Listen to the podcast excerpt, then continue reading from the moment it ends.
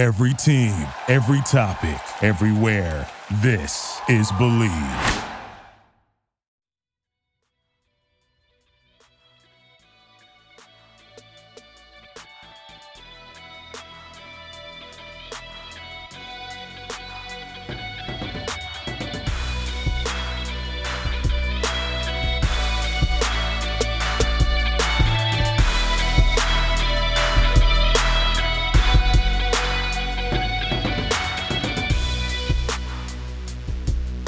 Going on, everybody? Welcome back to Believe in the Jaguars right here on the Believe Podcast Network. My name is Phil Smith, aka Phil the Filipino. And as always, I am joined by my partner in crime. He is the managing editor of the Jaguars Wire via USA Today. And Jay, we're coming off a very ugly loss on the field. However, we also came away with a really, really big victory. And I'm excited to get into it here this week. Yeah, man. And I think I can speak for all Jags fans here, man. Like, I don't think we've had a happier Monday in quite some time. Like, I mean, what happened and transpired in LA uh, at the uh, at SoFi Stadium, by the way, uh, the place that you uh, you know, they, they that's where you work at, basically. That's right. And uh yeah, man, what transpired there, you could arguably say is the best thing that happened to the Jags. At least for now, we got to see how the future transpires, but it's the best thing that has happened uh to the Jags perhaps since they got the franchise. So that was exciting in itself. We'll talk about that today. Uh but glad to be back. Uh glad to talk some football and um as usual, uh thank you everybody for all of the support and what have you. So yeah, man, let's get the show on the road, man. Absolutely. Of course, we're going to dive all into, you know, the events of this Sunday, not only with the Jaguars, but also, as you mentioned, Jay, between the New York Jets and the Los Angeles Rams. A lot of people uh, saying that Jalen Ramsey is a sleeper agent over there. Uh, maybe that is the case. But before we start, you guys, uh, again, as Jay mentioned, thank you so much for all of the support that we have gathered thus far. If you are enjoying the show, please remember to head on over to Apple Podcasts and subscribe and leave a five star review. We're also available on Spotify, Google Play, Stitcher, Luminary, and TuneIn. You can, of course, find us at Believe.com and at Believe Podcast. You can tweet the show at Believe in Jags Pod. You can find me at Phil the Filipino, F I L I P I N O, and Jay is over at Sports Grind underscore Dawn. And then, last thing before we get started, we have to give a special shout out to this week's sponsor, once again, betonline.ag. And Jay, the NBA and college basketball are back. I can't believe it's literally right around the corner for the regular season for the NBA. Of course, the NFL and college football playoffs are right around the corner as well. With all these sports going on, there are plenty of bets to lock in. So if you're thinking about picking the Lakers to repeat their NBA championship or someone to upset Pat Mahomes and the Chiefs, you need to go to betonline.ag. And Jay, I was actually just looking through the website here today, and they actually added wrestling bets as well. And people are now taking bets on who is going to win the men's Royal Rumble. And actually, believe it or not, Jay, our guy Big E is the current favorite at plus 300, but he also shares that with Edge and Goldberg. Uh, I don't think I want to see either one of those guys win it. Uh, Edge, you know, I think uh, we we've gotten some good nostalgia out of that, but I would much rather see Big E uh, Keith Lee is at plus 500 as well. I would love to see that myself, but there's a couple of things here on betonline.ag that you can throw your money down on. Now, from game spreads and totals to team player and coaching props, BetOnline gives you more options to wager than any other place online. And there's always the online casino as well. It never closes. So head to betonline.ag today and take advantage of all the great sign up bonuses. Again, that's betonline.ag and sign up today. BetOnline your online sportsbook experts.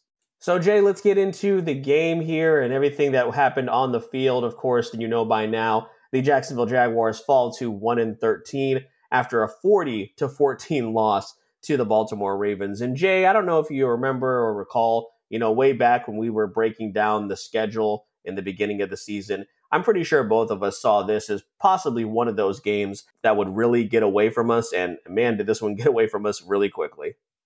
Yeah, it absolutely did, man. And uh, you know, like there was also the possibility of when you look at how they've played some teams since the bye week that it could have been close. Um, and also, you know, something that, that I kept in mind too was that the Ravens uh, were coming off a short week as well after a very exhausting but arguably the best game we've seen this year, uh, Monday Night Football game against the Cleveland Browns. Uh, but yeah, earlier in the season when we made our predictions, yeah, you're right. Like both of us expected it to be this way. So, um, yeah, of course, the biggest story in, in terms of how the roster goes and, and the actual play on the field was the return of Gardner Minshew, who returned to the field for the first time since what the bye week, which was week eight. So technically week seven when they played, if I can recall, that was the Chargers. And uh, you know, he didn't look all that great. I mean, I guess that's where I'll start with the quarterback play. Not that's not to even say that the offensive line looked good either, that, because they didn't as well. And uh, you know, both of those are positions that we're going to be looking at. We're going to further evaluate, and we're going to be discussing a lot of um, in the offseason because uh, neither neither one of those uh, units look good for the Jacksonville Jaguars. But um, going back to the quarterback position, uh, Minshew, while the stat line, you know, looks uh, pretty decent to the eye, and I'm actually writing the article on some takeaways from the game. Uh, the stat line does look pretty decent to the eyes in terms of like you know his completions. I think he had completed like 23 of 29 or 21 or 29 or something along those lines last time I checked.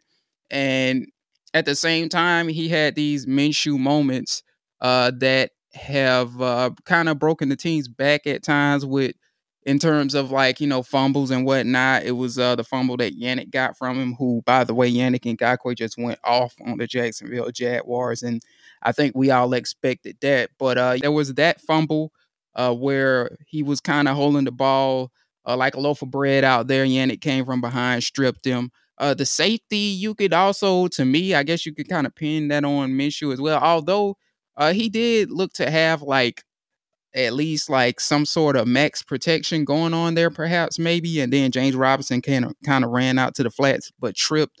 Uh, but still, like you know, you just got to have the timer in your head, in my opinion, when you're in the end zone, uh, not to double pump there and just kind of get that out of your hands and you know throw it away at the least. But uh, you know that that kind of kick started what was going to be a bad game for the Jacksonville Jaguars because after that play, uh, it really didn't get much better. I mean, there was a few highlights here and there in terms of you know James Robinson with the breadbasket catch that he had from Minshew. So kudos to Minshew on that throw. That was probably one of the better throws we've seen in the season. Uh, but aside from that, you know, it wasn't really much to talk about offensively. They went ahead and scored, I think, on the last drive, uh, which of course that came in garbage time. That was to Chris Conley. Uh, but it wasn't really all that much to really harp on or really praise in terms of how the offense looked overall. Right. You mentioned the Minshew stat line 22 of 29, two touchdowns. He had a QBR of 40.4, and that's ESPN's rating right there. So, you know, when, when you, like you said, Jay, when you look at the statistics, you, you think maybe he played a pretty decent game. But I mean, those statistics really just kind of reek of a quarterback that's just doing kind of the bare minimum. And I think Minshew is is very aware, and you know I know he's very aware of what the franchise is thinking going forward, and also what a majority of the fan base is thinking. And we'll we'll touch on that here in just a moment. Uh, but yeah, you had those typical Minshew moments where he's getting out of the pocket and you know creating plays and you know the stuff that we've kind of grown accustomed to. He definitely didn't get a lot of help in terms of the run game. The Ravens were really, really determined to shut that down. James Robinson, 16 carries, 35 yards. And then, of course, you did mention, Jay, he did have that touchdown catch uh, as well. That looked really, really good. Really one of the only few bright spots on the day, um, albeit it came when the Jaguars were already down, I think, 26 or 33 to nothing, one of those two things. Um, but yeah, just didn't look very, very good uh, offensively. You know, there is that video floating around of Minshew just completely missing DJ Chark, and you know, you know, Jay, of, of anybody, uh, of any of us, really, of course, within the fan base, as well as um, you know the front office, DJ Chark might be looking forward to getting a new guy in there at quarterback as well. Oh yeah, man, you can see it in his body language, which we'll you know we'll talk on later when we start to talk about uh, Lawrence and whatnot. Um, I'll probably bring him back up and uh, you know, how he'll be happy about that. But yeah, man, like you said, man, you could see it just in the receivers in general, kind of body language and, and Chark's as well. And I mean, like it was pretty much. I mean, like like you said, the stats. You know, he had what twenty two passes that he completed, but a lot of them, you know, from what I was watching, um, because I was in and out of the game, but uh, a lot of them felt like dink and dump passes. You know, where like the uh, receivers had to rely on yardage after the catch and what have you. And I mean, like to put it simply, man, Doug Marrone even said it after the presser, man. Basically, for the Jags, nothing really worked for them in terms of a game plan and uh, when you have one of those games, you know, it's going to reflect in the score as it did for the Jacksonville Jaguars. So it just, it simply wasn't their day. And I mean, at the end of the day, you know, the Ravens were supremely more talented than them. And uh, you know, they they out physicaled them in this game. And you know, that's kind of the Jaguars thing, at least when the Jaguars were good. Like that's how they beat up on people, basically this team, this Baltimore Ravens team, was a reflection of the 2017 Jacksonville Jaguars, pretty much. And uh, you know, like it, it, just looked like we were looking at a mirror image of what the Jaguars used to be on Sunday afternoon. Yeah, of course. I mean, you look at Lamar Jackson, 17 to 22, 243 yards, three touchdowns. He did have that interception as well, but that interception, of course, resulted in the safety. So that ultimately didn't really have too much effect on the game. J.K. Dobbins, the rookie, 14 carries, 64 yards.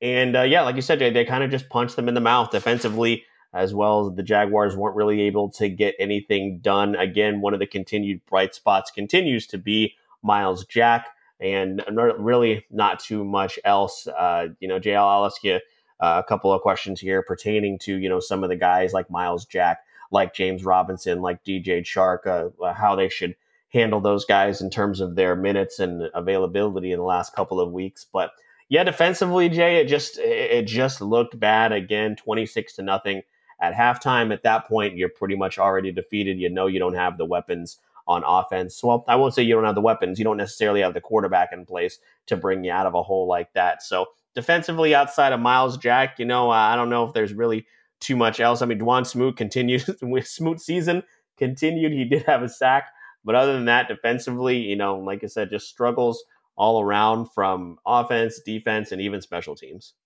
Yeah, well, I'll say this: uh, K'Lavon Chaisson kind of flashed early in the game too, and that you know that's kind of good because he keeps stringing these games together. What's that like? Three games where we will see a player or two where it's like, oh, hey, there goes K'Lavon. And uh, yeah, he got in the backfield and had a tackle for loss on Lamar Jackson. Now I think he almost had two, but I think like you know, Lamar is a slippery target, so he kind of slipped from his grasp. But I think he did make contact with him, and it's like man, K'Lavon and and Myles Jack, uh, those guys were you know were the guys that you can notice off rip, despite you know how bad things were going. It was like hey, those guys came out there to play. Uh, but at the end of the day, like you said, like the the Ravens offense just proved to be too much to handle. When the Jaguars defense had that one highlight play, which was the pick by Josh Jones, it just trickled all downhill from there. So like those were like really, if you look at it, uh the the play by Josh where he intercepted the ball, I think they were intending the ball for Marquise Brown. Um, and then the play that followed for the offense with Minshew, those were the two turning points of the game for the Jacksonville Jaguars. Because, like, if you just base the game off of that start, and how, um, you know what I'm saying in terms of the the interception, it was like, okay, maybe the Jaguars will stick around in this game, and this will be one of those games where they're kind of a nuisance for the Ravens, like they were uh, for the Packers and like they were for the Vikings, and and so on and so forth. But that did not turn out to be the case. And uh, I mean, like, look, man, it's the same thing we've kind of been seeing all year from Todd Wash's defense, and I mean, in their defense I mean, the offense didn't really help them all that much as well. Um, but in the end of the day, the Ravens ended up with their what second 40 point game, if I can recall, in a row because they put up 45 or 47 against the Browns. So I mean, that offense is on a roll, and the Ravens just distributed the ball so well. You got Marquise Brown with the 98 yards. Me, you talked about that. Mark Andrews, you know, he got the touchdown on him. So they just kind of distributed the wealth, if you will, um, and, and they didn't necessarily have a guy that registered 100 yards on the ground. But when you distribute wealth like that against a team that's young as the Jacksonville Jaguars, and, you know, they got a lot of injuries on defense, uh, you get this type of result. Yeah, honestly, guys, there's not really too much else, you know, to, to get into. Of course, we're, uh, you know, 15, 16 weeks into the season now, only a couple of games left, and we all know what we want the end result to be. So ultimately, let's just give out these game balls here, Jay, uh, before we get into the ramifications of all the other events that happened elsewhere in the league uh, for the Jacksonville Jaguars. Defensively, we're going to give the game ball to Myles Jack. As we mentioned, you know, he continues to be a huge bright spot on the team. And, you know, maybe he's that, maybe all of that success is starting to rub off on guys like K'Lavon, like Dawuane Smoot, especially in the absence of a Josh Allen. And the offensive game ball, Jay, and this is going to segue into our next topic, is Frank Gore of the New York Jets, baby. J E T S Jets, Jets, Jets doing us a massive favor, Jay, getting their first win of the season, as we mentioned, against the Los Angeles Rams at SoFi Stadium. I believe at one point, Jay, correct me if I'm wrong, they were up 17 to nothing or something along those lines. And then the Rams came storming back, and we were like, oh, crap. Here we go again. But there was no Gregg Williams in the way this time to to sit back and send an all-out blitz on a on, on a, the final play of the game. The New York Jets get their first victory thus resulting in, as of right now, if the season ended today, the Jacksonville Jaguars will have the number one overall pick in the draft and be in position to select Trevor Lawrence, who, of course, is being lauded as this once in a generation type of talent coming out of the NFL draft. And Jay, man, I got to tell you, we we went from being pretty somber in terms of you know the the type of loss that this was you know, uh, uh, Justin Fields also struggled in the Big Ten championship game. So I know Jaguar Twitter was kind of panicking and freaking out over that. And then lo and behold, the New York Jets gift us Trevor Lawrence, at least as of right now, December 21st, the year of our Lord 2020. Jacksonville is in position to draft Trevor Lawrence. Jay, what were your reactions when you heard uh, the notifications come through that the Jets somehow pulled off a victory against a Rams team that is right in the middle of a playoff race and actually could have clinched a playoff spot if they had just beaten the Jets. I actually watched most of that game actually. So I was watching it as it happened, albeit uh, I think my stream was a little slower than everybody else's, but I didn't I was on I wasn't on Twitter on purpose because obviously they would tell me what happened or you could see what happened before it happened with the way my stream was operating. Uh, but yeah, I watched most of that game except for like maybe like some of the fourth quarter, like the first half of the first quarter or fourth quarter, excuse me. Uh, I had to run to the store real quick, and when I came back, I saw I, I coincidentally actually came back when the play, uh, the the third down play that actually won them the game, and uh, they hit Frank Gore, and he backed into the the first down marker, and I missed it because I was walking in as that happened. And I was like, so did he make the third down? Because they were on commercial break. Did he make the third down? Did he make the third down? They came back from commercial break and I saw the Jets in victory formation field. And when I say I was the happiest I've ever been in a minute, when I saw Sam Darnold and company in victory formation, and still like a part of me with it being the Jets, a part of me was like the Jets are still gonna screw this up somehow and fumble the victory formation snap. Hey man, you never know. You never know. It's not over till it's over, you know, until Sam Darnold actually hits that one knee. Uh, and yeah, yeah, he hit that one knee. And man, was I happy to see that. Now, of course, you know, we got to see how the rest of the process unfolds. But man, it was fun to watch how everybody reacted on Twitter, all of the Jags fans, uh, blase, blase, blase, this, that, and the other. Uh, you know, we let off some tweets on our end in terms of our personal account and the Jaguars, um, not the Jaguars Wire, but the uh, Believe in Jags podcast handle as well. And uh, yeah, man, like it was just a, a great moment for Jags fans in general because as we all have pretty much stated in this podcast, me and you over the course of the months, man, it's just been nothing but doom and gloom for the Jacksonville Jaguars with the city council situation, uh, with you know how they're playing on the field and Shad Khan's disconnect with the team and so on and so forth. Like this couldn't happen to a happier fan base, and that reflected on Twitter. Right, and then you know it's funny because you mentioned Twitter, the exact opposite going down on Jets Twitter. You know, just an absolute meltdown, and understandably so. You know, us here, we have been pretty much, um, pretty much uh, accepted the fact that hey, we're probably going to have to go with Justin Fields, which you and I were definitely on board with, or a Zach Wilson, or a guy, you know, or somebody that maybe hasn't even been mentioned, Trey Lance. but we were pretty much uh, we pretty much settled into the fact that we were going to get the second best quarterback on the board, and then lo and behold, I, I, like I mentioned, all of a sudden the Jets give us a, an early Christmas gift, and now all of a sudden they find themselves in position to draft Trevor Lawrence. And Jay, that's just going to make an already attractive job that much more attractive, isn't it? Yeah, well, first and foremost, you know, I want to say, yeah, me and you had pretty much accepted the fact that, you know, we had settled in on Fields. We accepted the fact that we were going to be second. But if you can't recall, one thing I did keep saying that just not to rule out, although the odds were in the Jets' favors to go winless. If it was a team to go winless, it was definitely this team. But one of the things that I harped on, and it might have been in the text, and it actually might have been in the podcast, we'll have to look back on that. But I did say this, and I don't know if you can remember, but I did say that it's hard to go winless in the NFL because you can always catch some team slipping um, down the stretch or whatever the case may be. And make no mistake about it, the Rams are far more talented than the Jets. And make no mistake about it, this was an upset. Let's call it what it is. As you said, the, the Rams were fighting uh, to secure a playoff spot. And, you know, if you can't beat the Jets in such a, a dire situation or important situation, should I say, uh, you know, the Rams fans should have something to worry about too. And by the way, the loss, I don't know if you mentioned this, but the loss actually helped us with that Rams pick as well. It made that a little bit higher, right? at least for now. So look, we weren't complaining about that uh, by any means, but yeah, I don't know if you can recall this. I did say that you know it's kind of hard to go winless, even for the worst teams. Uh, or, or, or for teams like the Jets and, and like the Lions team that we saw many many years ago, or whatever the case may be.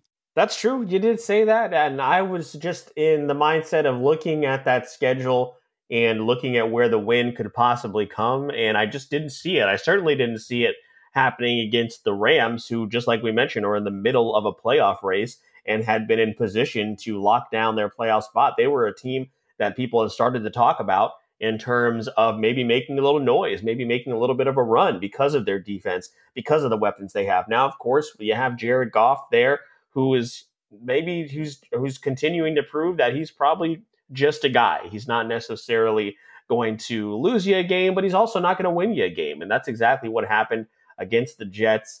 And uh, you know, of course, the reactions all over the place from players within that Jets locker room. Of course, those guys are definitely there to win. They're not looking ahead. They're not looking to um, improve draft positioning or anything like that some of those guys may never play another snap in the league after this season is over. So you always understand the reaction when, you know, there's criticism coming towards the fan base's way. However, I will say, you know, that's just kind of how, of course, we can relate big time. You know, we're looking ahead to next season and the opportunity to bring in a once in a generation type of talent, which Jacksonville really has never had. I think their only uh, their only other top two pick has been what Tony Boselli and then the other one was Luke Joeckel, or was he number three overall? I think he was Luke Joeckel was number two, right? He was taken behind Eric Fisher, if I recall correctly.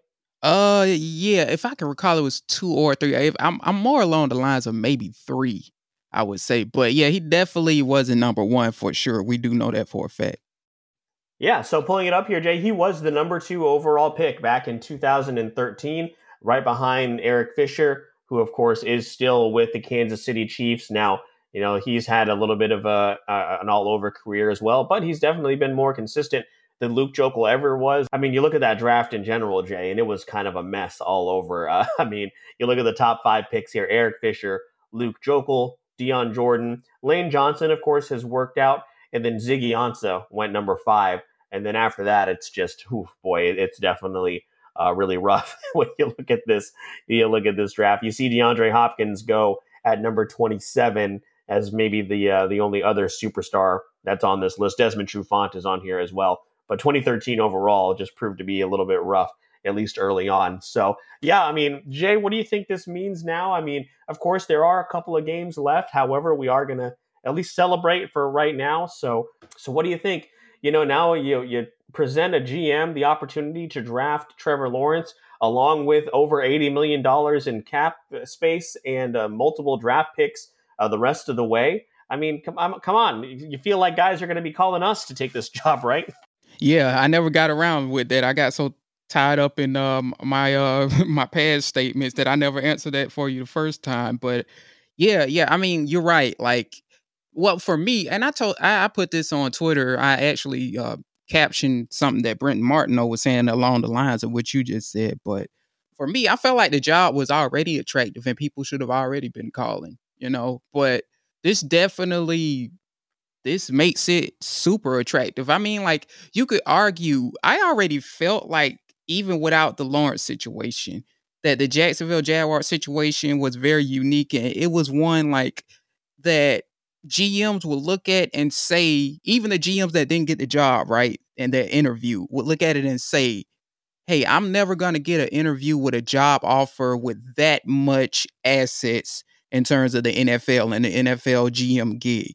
Um, so you know, I thought you know there were going to be some guys that actually, as odd as this sound, uh, left the Jacksonville Jaguar situation in terms of their interview process with some regret that they didn't get the job. Uh, and that was without uh, Trevor Lawrence. Now, that being said, you add in Trevor Lawrence into this situation and this equation, and it's just a whole game changer. No ifs, ands, or buts. Now, to me, the Jacksonville Jaguars can pretty much get any coach and GM they want. They should be because at the end of the day, now look, we got a ways to go. We got two games to go now. Don't get me wrong, and me and you'll talk about that after this. Um, so let's not overlook that, as you've said. But you look at all of these names we're talking about. Why wouldn't Eric Bieniemy want to uh, coach up a young Trevor Lawrence? Who wouldn't want that opportunity? He's the Peyton Manning of, I mean, well, we are assuming he's the Peyton Manning of this generation. He's the Andrew Luck of this generation. He's the uh, the Denver, uh, the not Denver Broncos, but the John Elway of this generation. Why wouldn't Eric Bieniemy want to work with that? Yeah, sure. There are franchise quarterbacks in Atlanta and Houston as well, but the aspect of just building a dynasty, you got to start with Trevor Lawrence, and you could build something that can last for 15 years with this kid because you're getting him on a dirt cheap deal, by the way, that is very affordable for the first three years and you don't have to pay him. So you you know you don't have salary cap issues as it is, but you won't have to deal with that for three years in terms of uh, the stuff that that gives you so much flexibility. And this is kind of how the Chiefs have flourished in terms of when they had Patrick Mahomes on his rookie deal. They put pieces around him when he was cheap. And look at him now. You know, it's actually working. I mean, now they're paying him a lot of money, obviously, uh, but he's well worth it. Uh, he's proven it, and they might even win the Super Bowl again. So that would definitely prove that he's worth it. But this is a similar situation to that. And Eric Bieniemy, who's already been through that situation and saw how it went with Patrick Mahomes, um, the executive that works there, who was a part of that front office while that process unfolded, will definitely want to come here. Uh, you look at guys like uh, Rick Smith, I believe it is, for, uh, the, the former Houston GM that's been getting interviews he would definitely want to come here and, and definitely uh, interview for this job, seeing Lawrence here. Um, all of these guys, Marvin Lewis, so on and so forth. You know, the list goes on. Basically, we're in a position where, you know, the phone should be ringing off the hook right now for Shad Khan. And Shad Khan, I mean, I don't want to give him too much credit, but uh, it's going to be very hard to mess this up with how attractive this thing can get and what kind of offers you're going to get and what kind of calls you're going to get. But look, that makes the offseason that much more filled with anxiety uh, because you know now it's a matter if the Jaguars can first of all finish uh, these last two games without wins, and then after that, it's also on Shad Khan to make the right call in terms of who he is going to pair this young man with if we can get him in terms of a GM and a head coach. So let's look ahead a little bit here, Jay. Of course, we're going to do this a lot over the next couple of weeks the last two opponents for the Jacksonville Jaguars that this week upcoming. We have the Chicago Bears, who are, of course, right in the middle of a playoff race. And then you have the Indianapolis Colts, who, of course, I think are going to be very determined to, uh, you know, right the wrong of them being the only person, the only team that has given up a win to the Jacksonville Jaguars. And, of course, they're right in the middle of a playoff race and a division race with the uh, Tennessee Titans, of course. And then the Jets, you look at their last two games, Cleveland – uh, once again, right in the middle of a playoff race, looking to hang on to their spot in terms of the wild card, and the New England Patriots. Now, the Patriots are mathematically eliminated from playoff contention. The first time, I think, since 2008 Remember that was the year where Tom Brady went down and Matt Cassel stepped in, and they still went 11 and five. By the way, the Patriots did that season. Now Cleveland, you don't really expect them to go in there and win. However, we didn't expect them to go into SoFi and win either, and they came out with a victory, 23 to 20. So when you look at the last few games for both of these teams, uh, as I mentioned, Jets have Cleveland and New England. Jacksonville has Chicago and Indianapolis. Out of these games, you know, what do you see as, as possible, you know, uh, situations where either one of these teams could pull out a victory, or do you think both of them will probably lose out heading into the final couple weeks of the season? Yeah, so with the Colts, you know, they're right there in terms of uh they're they're it looks like I guess you would consider this a wild card spot. They got the number six seed. Um and the the Dolphins are the number seven seed. So uh it looks like they're gonna have something to play for um in the season finale. And uh, you know, look, man, I feel like Philip Rivers, if he channels his inner Jaguar killer, the Jacksonville Jaguars shouldn't win that one. And make no mistake about it, yeah, the Jacksonville Jaguars' only victory came against them. But as we said, the thing about the Colts is, and Arden also said this as well, they just don't start seasons well, especially on the road. Uh, that's kind of been a traditionally, uh, traditionally a flaw of theirs. And you know, like here we are, they're established now. They got some momentum. Uh, you know, they are one of the better defenses in the league, by the way. Um, Matt Eberflus, if I'm saying it correctly, their defensive coordinator has done a good job there and should get head coaching considerations. They need to get a interview with the Jaguars, albeit we would prefer an offensive guy. Uh, but yeah, that one you don't really much so worry about in terms of what's in stake and how the Colts are playing right now in that defense and Philip Rivers' ability to shred Jaguars defenses.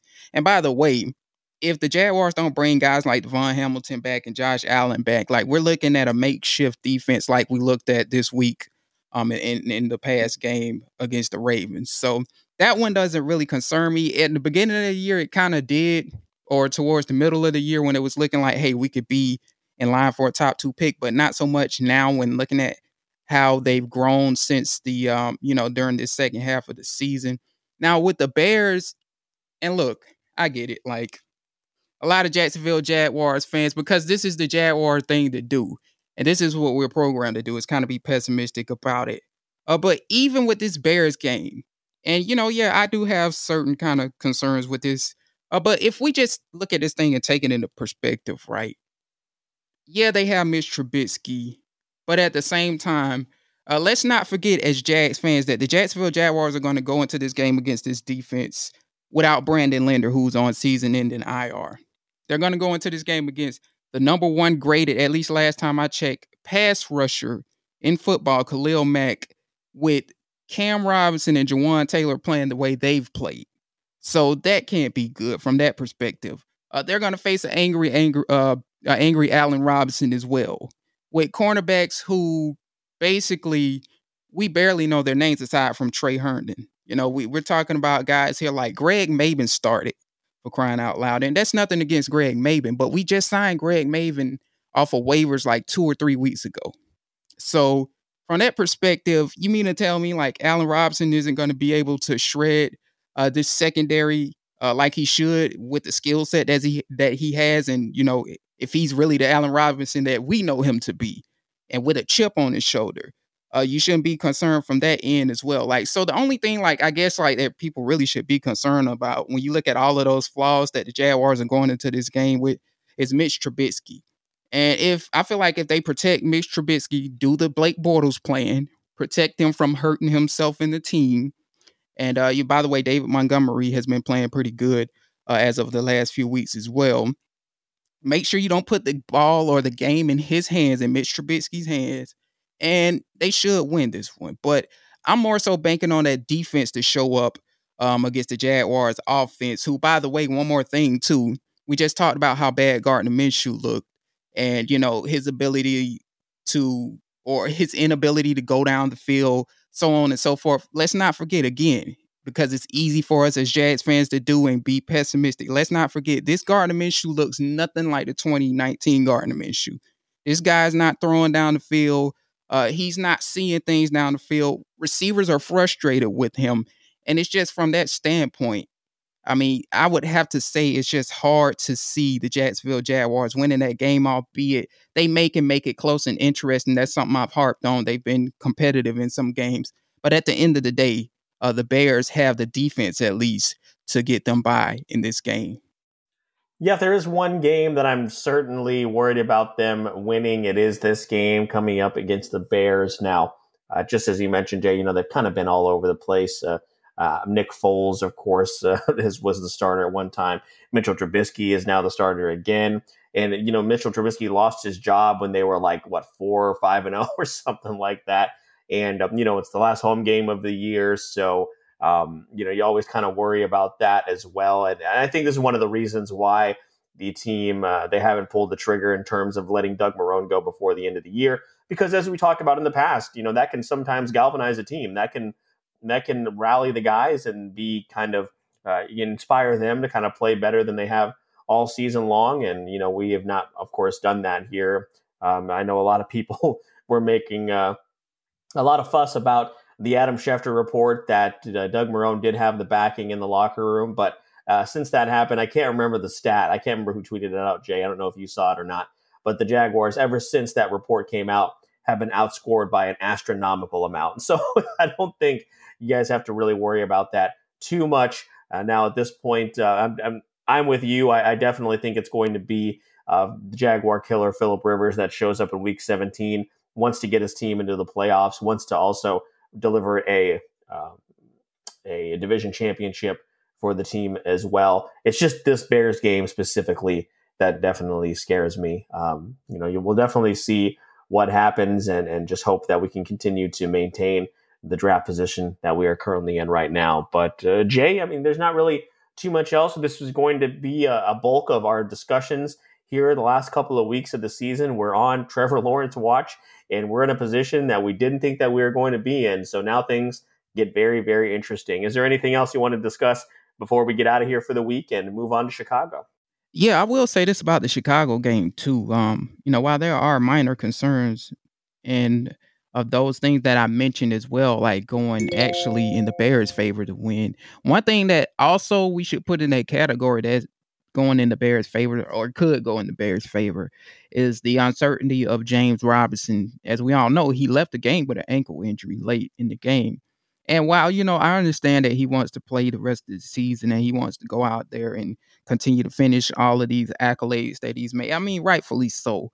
And also prove people further wrong with the Pro Bowl situation, which he wasn't voted in, by the way. But at the end of the day, you know, you, they shouldn't push him. And I don't know if Doug Marrone would push him. Um, you know, that's a time will tell type of thing. But the Jacksonville Jaguars could be without James Robinson after he left the game. And uh, you know, it's, it's just wiser because there's really, I mean, nothing to play for aside from pride. Uh, you need to save and, and avoid your players or, or, or, you know, keep your players from bad situations that nobody wins from. Okay. Like these next two wins aren't going to save Doug Marrone or whatever the case may be. Um, and that being said, hopefully, you know, we'll see what the situation with James Robinson is. But if he doesn't play, the Jaguars have lost their most consistent weapon in terms of the offense. And mm. if he doesn't play, then you got to really, really feel like it's going to be an uphill battle for the Jags. That's true. Definitely forgot to mention that, even though he's had a couple of games in a row where uh, the numbers have not really stood out. Uh, he has still been our most consistent weapon, uh, mostly because of uh, a lot of it, because of course of the instability at the quarterback position. But uh, yeah, I mean, I, I, if I were the team, Jay, I mean, I don't know how you feel about it. I would start shutting some of these guys down James Robinson, Myles Jack, DJ Chark, you know, just uh, for the sake of the future. You know, uh, yeah, like you said, you have a really great young core here. You know, maybe give guys like Laviska, like Collin Johnson, um, Azigbo, Ozigbo, of course, hasn't gotten a lot of play this year, uh, uh, Ogunbowale. Maybe give some of those guys some reps. Um, I don't know how you feel about that. I know the players themselves are probably not going to want to shut it down. They want to go out there and play. But where do you fall along those lines before we get out of here of you know possibly shutting down some of these guys that are going to be such a big part of the future and such a appealing part of the roster? Oh yeah, I absolutely agree. I also because it's about the the long term future, and I mean, let's put it this way: hypothetically, if Doug Marrone were to come back or believe he could come back next year, Okay, you don't want to have one of these guys have an injury that's going to bleed in the next year and leave you without one of your best players next year. And again, like in terms of your record or making the postseason, that's already decided. that fate is already decided at this point, and it's not worth it to lose those ga- those guys or one of those guys um in the beginning of next year um because you know they they didn't shut it down or you didn't want to shut them down or whatever the case may be. So we'll see. Um, I don't think Marrone's gonna like in terms of the guys that are available and healthy. I don't think he's going to necessarily rest them or pull them or with that kind of mindset that I just thought of. But at the same time, it's guys like James Robinson who is you know coming off the injury. Those are the guys more so I think he might lean towards shutting down and uh, you know, kind of saving them in terms of this back part of the season. All right, folks. Well, that's pretty much going to wrap it up for this week. I do want to end the episode with some good news. Our guy, Jay, the mayor of Sacksonville, uh, Calais Campbell, let's say he was selected today to his sixth Pro Bowl selection. And, you know, uh, couldn't happen to a better guy. I, I, know I speak for the fan base when we uh, we say that we miss Calais around here, but are really happy to see him continuing to have success up there in Baltimore. And and hell, I don't know about you, Jay. I would love to see the guy get a ring before it's all said and done in his career. Um, but before we get out of here, Jay, anything else you want to mention that they can look forward to when it comes to, of course, the Jaguars Wire and the podcast? Yeah, man, I gotta. Um, it's on a Monday night, which is the twenty first. I gotta get some more articles out before the night is up. Uh, it's been a busy day for me, so only got one post up. We'll kind of reflect on the game still for uh, these night posts. And uh, on Tuesday, we might do some PFF stuff like we do. Then Wednesday is, you know, it's moving on to the Chicago Bears, who, uh, again, like you said, with a seven and seven record, they got some things to play for. And uh, you know, maybe we can uh, get somebody on to talk Bears with us um, around the the Friday area or maybe the Thursday area or something like that. Um, because uh, they are an intriguing team because like you said, they've been all over the place. So, you know, maybe we'll do that. We'll see. Uh, but yeah, man, like as you said, man, we're gonna continue to hold it down. Two more games. So hang in there, folks. Um, I know these two games are gonna be filled with anxiety, uh, but we got this, and uh, the future is looking bright. Hopefully, we'll see. yeah, guys, these these last couple weeks are going to be stressful for a whole different reason. Uh, but you know, hopefully, things will go our way. Make sure you stay tuned to the Jaguars Wire for all of your up to date news. And of course, again, if you're enjoying the podcast, remember to go over to Apple Podcasts and give us a five star review along with subscribing. We're also found on Spotify, Google Play, Stitcher, Luminary, and TuneIn. Of course, you can find us at Bleav.com and at Bleav Podcast. You can tweet the show at Bleav in Jags Pod. You can find myself at Phil the Filipino, F I L I P I N O, and Jay is over at Sports Grind underscore Don. And one more shout out to this week's sponsor, betonline.ag. This has been the Bleav in the Jaguars podcast right here on the Bleav Podcast Network. We certainly believe, and we hope you do too. You guys have a great night. We'll see you next time.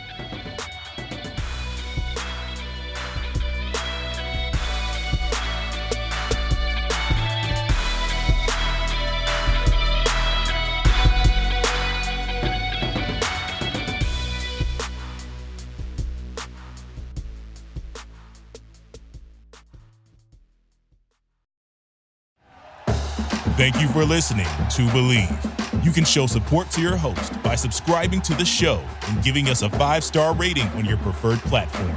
Check us out at Bleav.com and search for B L E A V on YouTube.